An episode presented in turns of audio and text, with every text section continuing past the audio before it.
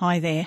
I'm Robin Annear, and this is my podcast, Nothing on TV, in which I ransack Trove newspapers, the National Library of Australia's fabulous and free digital repository of historical newsprint, to bring you stories from a time when there was literally nothing on TV.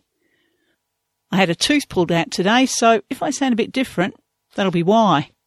And in other news, the air has finally cleared here in my Verlyn Heights studio after a rat died in the wall space a few weeks ago. But enough of that. Let's go back in time. I've got a story for you this time, the germ of which has lurked in the intestinal flora of successive hard drives of mine for maybe 15 years. It first caught my interest one day when I was going cross eyed scrolling through newspapers on a squeaky, crank handled microfilm reader at the State Library of Victoria. From time to time, I've gleaned more on this subject, either by accident or because I've gone looking, and now, at last, I get to string it together. The story harks back to the same period, or thereabouts, as the picture show panic which you heard about in the last episode. Here's where it starts, or at least where it started for me. It's a letter to the editor, headed Hatpins, on page 14 of the Melbourne Argus of August 9th, 1911. Sir, when standing at the Spencer Street station on Wednesday, a lady turned her head round suddenly and her hatpin entered my eyelid. She did not even apologise or express regret at the trouble her hatpin had caused. It is high time that action was taken to put an end to this dangerous practice of women. Yours, etc., a sufferer. This dangerous practice of women? Poking men in the eyes with hatpins? And not just in the eye. In the Argus two days later, a letter writer calling himself another sufferer fully sympathised with the first. A fortnight ago, he wrote, when going through the turnstiles at a suburban railway station, I was violently harpooned in the nose with a hatpin and narrowly escaped getting it in the eye. Worse, I got a look of anger and indignation from the wearer that plainly rebuked me for getting my nose in the way. I neither expected nor received an apology. While it wasn't unusual for people to take umbrage at women's fashions, usually it was a case of outraged sensibilities, not actual physical harm. Fifty years or so earlier, it's true, you'd have heard a fair bit of grumbling about the inconvenience and injury, it would have been footpath hogging and tripping hazards mainly, caused to third parties by the super wide crinoline skirts. There was even a suggestion that magnetic interference from iron hooped crinolines worn by women who promenaded too close to the meteorological observatory on Melbourne's Flagstaff Hill may have put out of whack compasses that would be carried by Burke and Wills on their doomed expedition north. Fashion victims, eh? Generally, though, women's fashions caused only mild bruising to standards of public decency, in 1911, there was some huffing and puffing on that score over the latest thing, the harem skirt. What made the skirt so disgraceful, apparently, was that it was actually harem pants, divided from the knee down and gathered in tight at each ankle. Before that, it had been the so called scavenger skirt, an abomination that trailed at the back, sweeping up dirt and gutter slops.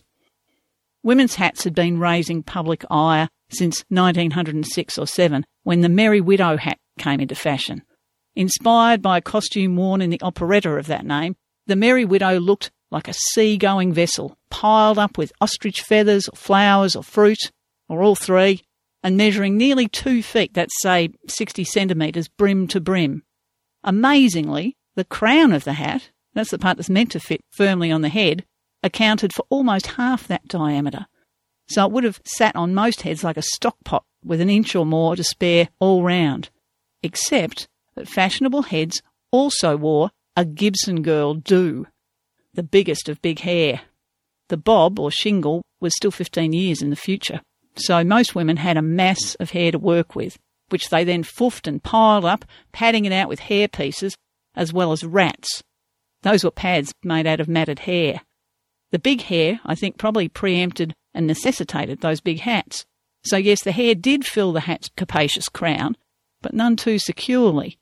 What with all that padding and artifice, plus the weight of the brim, to say nothing of the destabilising influence of the wind or the jostle aboard a crowded tram, well, something was needed to anchor hat to head. That something was a hatpin. Now, the unsteady dynamics of the Gibson girl Merry Widow combo required a hatpin not just to skewer or pin hair to hat, but to act as a girder underpinning the whole edifice. That called for a hatpin at least as long as the crown of the hat was wide, and usually not just one of them, but two or three or even more. The standard hatpin sold in the shops at that time was at least a foot long, call it 30 centimetres, of which an inch or more would usually protrude from the crown of the hat. Which brings us back to the point made by a sufferer in his letter to the editor of the Argus. Literally to the point, because that inch or two of protruding hatpin was invariably the pointy end. The real problem came around 1909 when hats, though still big, began to moderate in size, but the hat pins didn't. So that the inch or so of protruding pin became more like three inches. That's seven and a half centimetres. Ouch. In winter, when hats with narrower brims were worn, the brazen hat pin points became especially hazardous, particularly to those whose faces were at hat height, which is to say, men. In another letter to the Melbourne Argus, a correspondent deplored the now always present danger of the deadly hatpin. He wrote, Any day one of our dear ones may be maimed by them. The law forbids officers wearing spurs in the streets, yet allows women to wear unguarded swords in their hats, to the danger, perhaps death, of anyone. And here's just a sample of headlines from Australian newspapers between 1909 and 1914.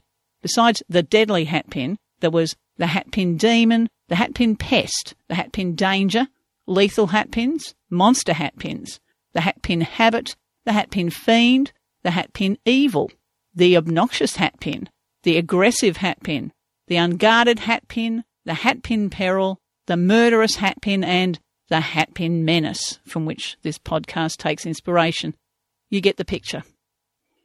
Generally, such headlines led into reports of injuries or even deaths wrought by, and I quote, the criminal carelessness of some thoughtless woman. Often the drama took place aboard a tight packed tram car, where, as we all know, sudden jerks are liable to happen.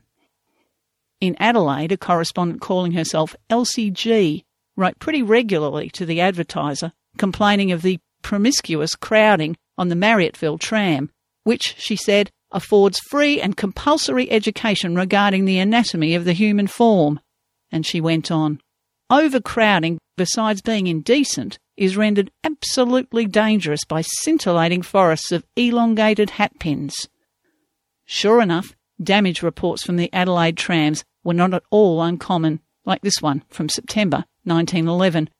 A few days ago, a gentleman was travelling in a tram car when a lady standing beside him turned her head sharply and the protruding end of the pin in her hat made a deep scratch about four inches in length across his right cheek. And you'd hear the same from Perth, Sydney, Melbourne, as we know, as well as wire stories from the distant capitals of Europe and the US. Sometimes, in a rider, you'd read that the victim had later died of blood poisoning. Remember, penicillin was still decades away. In Paris, a woman missed her footing when alighting from a tram and fell headfirst onto the roadway and onto her own hatpin. She was picked up dead, said the report, the pin having penetrated her brain. Less dramatically, two women on an Adelaide tram, one getting on, the other off, entangled their hatpins in each other's veils, and rather than hold up the tram while they unpicked the mess, had to tear their veils to get free. In Melbourne, a Collins Street eye doctor claimed that nearly 5% of his recent patients have suffered the narrowest escapes from total loss of sight through coming into contact with hatpin points. And some didn't escape. In 1909, a woman standing in front of Foy and Gibson's store in Sydney was poked by a Merry Widow hatpin and lost the sight of her left eye. Warnings to keep your hatpins in would be issued ahead of the Christmas shopping rush. Even so, you read of customers blinded in one eye in the toy department or of lift attendants hospitalised. Wherever crowds formed, hatpins were a problem. In a New York theatre, a hatpin nicked an artery and the victim almost bled to death. At a football match in Richmond in 1912, a child carried in its mother's arms had its face gashed from mouth to ear. Church attendance could be dangerous, especially when kneeling or rising from the pew or passing through the narrow porch. The gangways of boats, skating rinks, watching processions.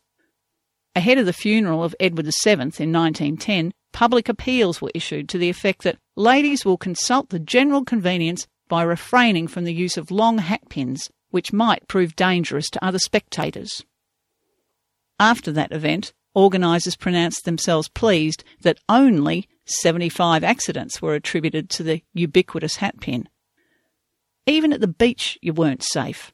Despite the frequent warnings against the dangerous habit of wearing hats while surf bathing, said the Sydney Morning Herald, a few ladies still persist in the practice. As a correspondent to that same paper implored, far better for you to spoil your complexion than for you to spoil someone's eyes. If you must wear a hat, tie it on, but don't go in the surf with half a yard of hatpins sticking out as a menace to other bathers.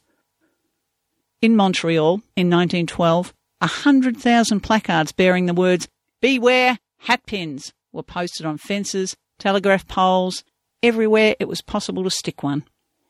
For even walking along the street could be hazardous. Hatpins made being seen on Melbourne's fashionable block into something like a blood sport. A mere coquettish turn of the head, said a writer in the Argus, may bring the pin round in a semicircular sweep that requires a good deal of expert dodging to avoid, and makes a promenade of only the block's length, to say the least, adventurous and exciting. And that was in the broad expanse of Collins Street. Sydney, with its comparatively narrow streets, was more inconvenienced than any other city in Australia by the prevailing vagaries of feminine headgear. At least so said the Argus, which took the opportunity, it would take any opportunity, to liken Sydney's Premier Street to Melbourne's pokiest. Melbourne people have only to imagine what Flinders Lane would be like if it were the principal thoroughfare of the city to understand the perils incidental to a walk along Pitt Street on a fine afternoon. Even away from the crowds, in intimate settings, the hatpin made its mark. A report from the US headlined, A sensational death caused by a hatpin, told of a man who, upon being reunited with his sweetheart, embraced her tightly and was stabbed in the chest by her hatpin, puncturing his lung. And besides causing accidental injury, hatpins were implicated in deliberate acts of violence. More than one husband was found dead with a hatpin through the heart. In The Moonstone Pin, a short story syndicated in newspapers all over Australia, the eponymous pin became a murder weapon, with the beautiful heiress Beatrice Brabazon the prime suspect, though the dastardly Clifford turns out to be the real culprit. Examining the body in a railway carriage, the narrator recognised the head of a moonstone pin in a curious semi barbaric setting. A lurch of the train, and before I well knew what I had done, I had drawn forth from the body a long hatpin which must have pierced the heart of the dead man. That was the same method employed by one of the notorious baby farmers of Perth to dispose of infants entrusted to her care. Hatpins were used less lethally against arresting policemen.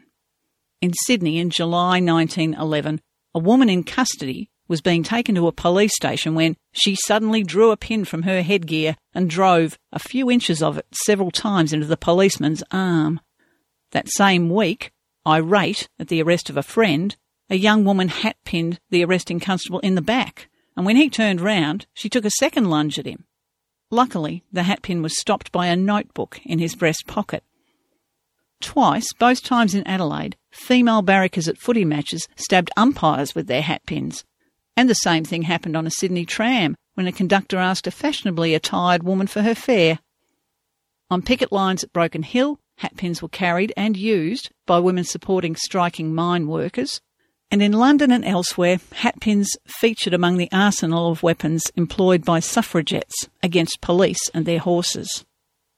In July 1907, the Maitland Daily Mercury ran a report about a woman charged with using indecent language, who, upon being sentenced in the Sydney Police Court, aimed her wrath and her hatpin at the policeman whose evidence had convicted her. I'll dig your dash dash eye clean out, she cried, and taking a long blue headed hatpin from her chapeau, she hurled it in the direction of the witness box. Constable Spire, who was seated at the desk before the box, bobbed his head and the missile fastened in the timber of the bench. The headline of the piece was Woman Uses Hatpin as a Spear, which was fair enough in this case, but the press was perhaps over fond of, usually in the name of humour, equating every woman with a pin in her hat to Boadicea. Listen to this from the Sydney Sun. Is the empire of women in danger?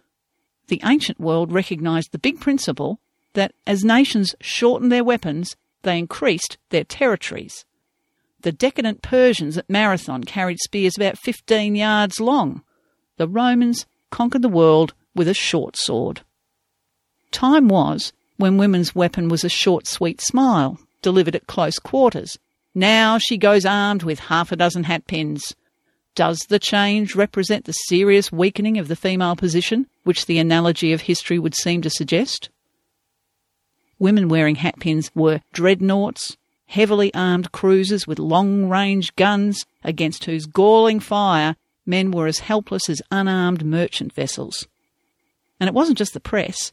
The Worker, a leftist newspaper out of Brisbane, reported in 1909 on proceedings in the Illinois state legislature where a bill was proposed that would prohibit the wearing of dangerous or deadly headgear. This followed terrifying experiences when an army of suffragettes invaded the halls of the State House. Supporting the bill, one representative produced a hat of Merry Widow dimensions. Look at this bonnet, he said. It is loaded with 18 pins. That's got to be an exaggeration. Each one as deadly as a Roman spear. Think what it would mean to brush up against this hat in a crowded lift or a tramway car. It would be like being flung against the Macedonian phalanx. Likewise, an alderman of the Chicago City Council supporting an anti hatpin ordinance the following year, vowed to wage war relentlessly against long hatpins. He went on, If women like wearing carrots or roosters on their heads, that is an affair of their own. Pause for laughter, I'll bet. But when it comes to wearing swords, they must be stopped. Why, one man complained to me that he was nearly decapitated the other day by the sweep of a scimitar worn in her hat by a beautiful stenographer. The deadly snickersnee must be suppressed. And a snickersnee, as any devotee of Gilbert and Sullivan could tell you, is a knife. Now to this, women retorted that if a hatpin were a weapon, well, so what? What other means did they have to defend themselves against the not infrequent depredations faced at the hands of men? Perth's Daily News, in a report headlined The Hatpin, Women's Weapon of Defence, told of a petition mounted in Chicago in the name of ladies who are obliged occasionally to walk home in the night time. Thousands of us, said the petition, when leaving a tramway car, hold a hatpin in our hand until we are safe indoors. Indeed, newspaper readers would often see accounts of hatpins used in self defence. For example, confronted by a purse snatcher, a woman in Paris reached up to her hat and drove a hatpin into her assailant's arm, telling him, There is something for you. In Hampshire, a young woman was saved when the hatpin in her tam o' shanter deflected a blackguard's bullet, while in Missouri, a hatpin enabled Mrs. Thomas Douglas to fight off a charging bull. Courtesy of our old friend, the barrier miner out of Broken Hill, came a report carrying the delightful headline, Harem Skirts in Dimboola, Two Women Mobbed, Use Their Hatpins, which tells you pretty much all you need to know about that. Even the crusty yet eloquent LCG of Adelaide acknowledged the role of the hatpin in preserving a skerrick of modesty on the overcrowded Marryatville tram, into every available space of which, she wrote, a conglomeration of both sexes is jammed and wobbled by the swaying vehicles into a more or less homogeneous mass, save where the Noli Me Tangere hatpin causes a transient lacuna. Noli Me Tangere, that's Latin for don't touch me, a motto that might well serve as an alternative title for this episode. One newspaper of the time reckoned it takes a brave man to get close to a girl with a modern hatpin. Brave or not, Alfred Joyce of West Melbourne seems to have done just that, resulting in an episode that was reported nationwide in December 1907. The report was short but suggestive. Joyce, it said, attended the Melbourne hospital to have a somewhat lengthy piece of hatpin extracted from his breast. The pin was taken out, and the only information that Joyce would give concerning its presence there was that he had been skylarking. Attempts to elicit further details from Joyce went nowhere, which tells me he probably got what he deserved. Chicago's anti hatpin ordinance passed in early 1910 seems to have been the world's first, although the New York state legislature had attempted in 1907 to introduce a bill limiting the length of hatpins. Women's rights protesters had successfully opposed that assault on women's one defensive weapon, but it turned out in America, Europe, and Australia that measures to regulate hatpins would be more easily introduced and enforced as municipal bylaws. Chicago's ordinance was hailed as the final disarmament of women. It decreed that no person, while in the public streets or in an elevated car or public elevator or other public place, shall wear any hatpin, the exposed point whereof shall protrude more than half an inch beyond the crown of the hat. Other US cities followed Chicago's lead, and Berlin in 1911 was the first city in Europe, first of many, to prosecute the wearers of long hat pins. How on earth was a fashionable woman meant to secure her hat. Another letter writer to the Argus suggested that hatpin wearers employ a little consideration and a piece of cork. In Adelaide, a correspondent signing himself est modus in rebus, that is, everything in proportion, proposed a beer bottle cork, for instance, as a hatpin muffler, while Perth's Daily News added the nicety of a silk or satin covering to the cork. A report came from Dusseldorf of a woman ordered from a tram car by the conductor for her menacing hatpin, who solved the problem and kept her seat by producing from her shopping basket a small potato, which she stuck on the offending point. In England in 1909, the temperance campaigner Lady Hope invented a hatpin substitute. A light and springy metal bandeau fastened inside the crown of the hat which secures it on the head and yet cannot be felt by the wearer. I'll bet. Sounds like a headache waiting to happen. At any rate, it never took off. The breakthrough came in France around 1910 with the invention of a small scabbard or sheath which, with just a slight twist or pinching motion, fixed to the point of the hatpin. And the beauty of it, literally, was that this metal sheath, known prosaically as a hatpin protector or guard, was available in a range of decorative shapes, thus making both ends of the hatpin ornamental. Here, surely, was the hatpin hazard solved.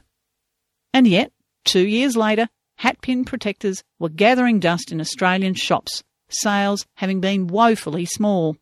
And commentators and correspondents to the papers were wondering how long unguarded hatpins are going to be allowed to menace the well-being of everyone in the neighbourhood when point protectors can be bought for threepence each. At the end of 1911, Adelaide's Register tried flattery to persuade wearers to pull in their hatpins, like this. A capital opportunity offers for the fair inhabitants of the City of Culture to display the good taste and good sense for which they are justly celebrated by initiating a reform which common sense dictates and safety demands. And should flattery fail, parochialism just might do the trick. The Register went on if Adelaide should start the reform, it will soon be followed by the aesthetically less important cities of Melbourne and Sydney. In Perth, around the same time, the Daily News took a more threatening tone. If their own good taste will not make women, and girls especially, guard their hatpins, no one will regret a law that will force them to mend their ways. This, then, was what a sufferer, that letter writer at the beginning of this podcast, meant when he said it was high time that action was taken. And indeed, Australia's first hatpin ordinance was just around the corner. In January 1912, the Sydney City Council adopted a bylaw to this effect. No person shall, while standing or walking upon a public way within the City of Sydney, wear a hatpin which protrudes in such a way as to be a source of danger to any person. Unlike Chicago, the Sydney City Council lacked the authority to police hatpins on trains and trams, and, asked the Sydney Morning Herald, why were only standing and walking stipulated? What if a woman sat or ran in a public street with a hat pin protruding? At any rate, Sydney's action set off a cascade of municipal hatpin laws in capital cities, suburbs, and country towns all over Australia. Before the end of 1912, protruding hatpins had been outlawed in Brisbane, Adelaide, Perth, Hobart, and Launceston, and in the Townsville Daily Bulletin, an advertisement for Horn and Peterson, the old reliable jewellers, pointed out that the wearing of pin protectors is compulsory in southern cities, and before long that law will be enforced in Townsville too. Their hatpin protectors were priced at a shilling each, quite a leap from threepence. But it was a seller's market now. When the Sydney bylaw passed, supplies of hatpin protectors in that city sold out in just a day or two. In Launceston during 1912, you could get protectors at one shilling and threepence each. Very knobby and quaint they were, in the shape of boomerangs, swastikas, and Tasmania. Now, after the Sydney City Council passed its bylaw, charges were laid against a number of negligent hatpin wearers. Their appearance in court and the modest fines levied on them were well publicised, and it was supposed that that would be that. The point having been made, hatpin protectors would unfailingly be worn, but while the action seemed for a time to have some salutary effect, the brazen hatpin was soon just as prevalent as before. And so a blitz was staged on eight hours day when thousands lined the streets to see the procession. More than a hundred women were booked that day, and in due course they all appeared, all hundred plus of them on the same day, in the Central Police Court. According to a report that came down the wires to the Melbourne Argus, the defendants, many of them young and wearing the most up to date headgear, did not appear in the least depressed by their environment. Some laughed and joked with each other with as much nonchalance as if they were awaiting the ringing up of the curtain at a theatrical performance. Some of the city councillors, though, felt uneasy about women with errant hatpins being compelled to suffer the indignity of attending the police court. They urged that a court be set up in the town hall to deal with breaches of city bylaws such as having omitted to wear a hatpin protector or having swept a footpath after the prescribed hours. One imagines a woman might find herself in the frame for both offences if she were caught wearing a rampant hatpin and a scavenger skirt. In Adelaide, which now had its own hatpin law, the press couldn't resist a dig.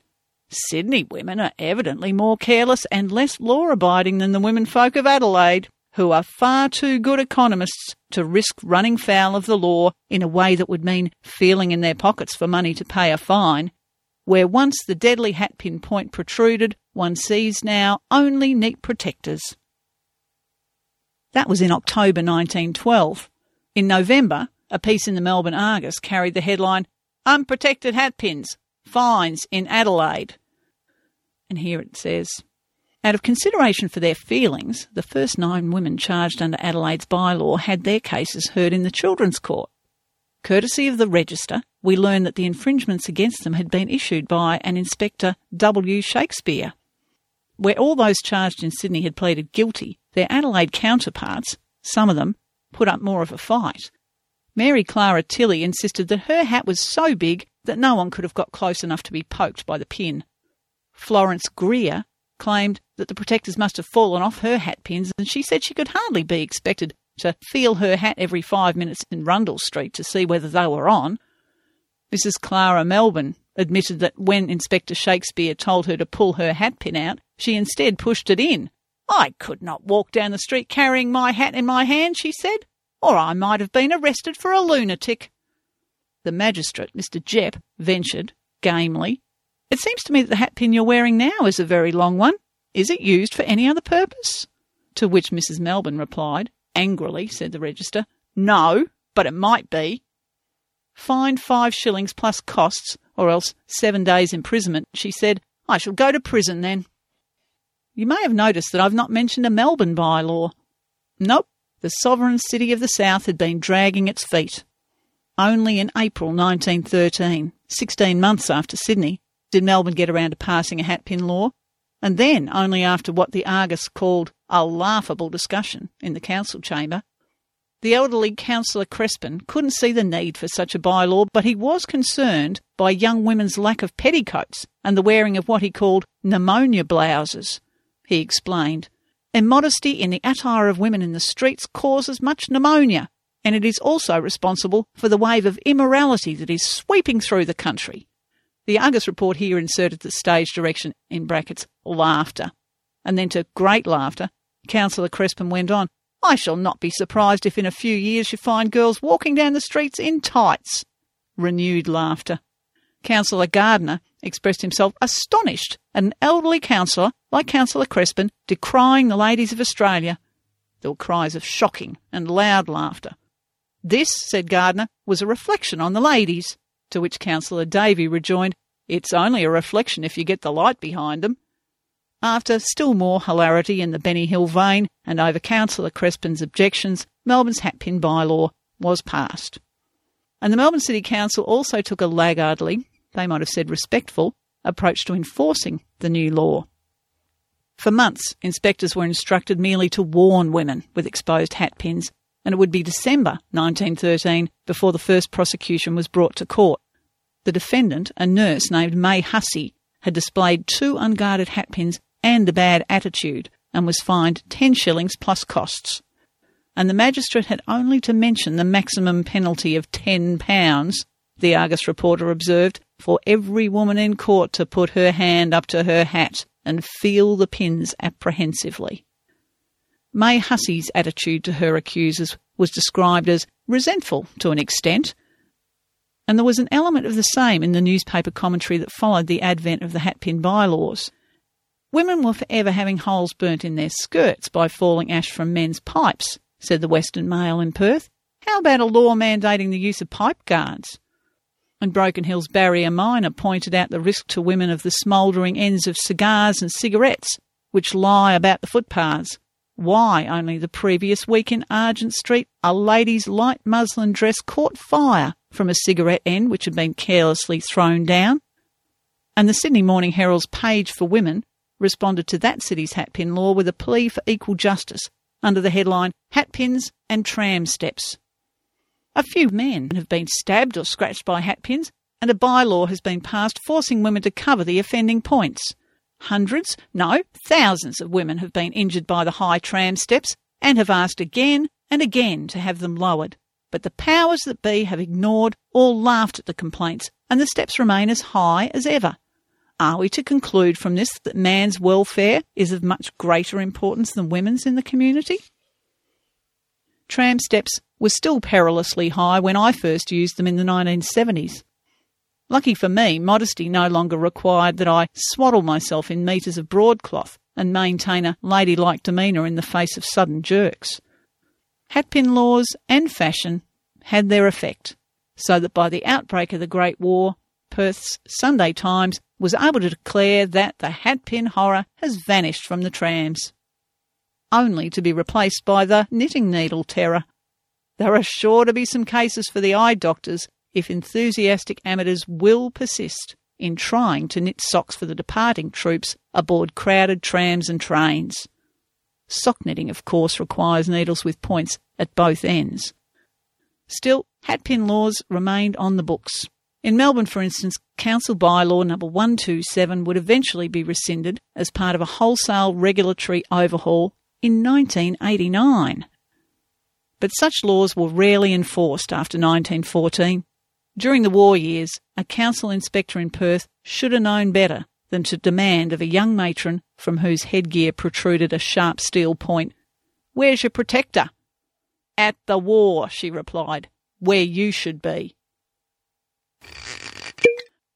Nothing on TV is homemade in my Verlyn Heights studio in Castlemaine, Victoria, Australia, and it's produced by the implacable Mrs. Bradley, literary agent and muse. You can find more episodes of Nothing on TV on Apple Podcasts, Stitcher, or TuneIn. And why not subscribe while you're there and have fresh episodes appear like magic in your podcast feed? Visit my website, robynannear.com slash nothing on TV, or just Google Nothing on TV for pictures and further reading related to this and other episodes. There you'll also find links to Trove newspapers, as well as a stack of other resources that'll help you find what you're looking for on Trove and generally to delve into its marvels for yourself, just in case, you know, there's nothing on TV. I'm Robyn Annear. Talk to you next time.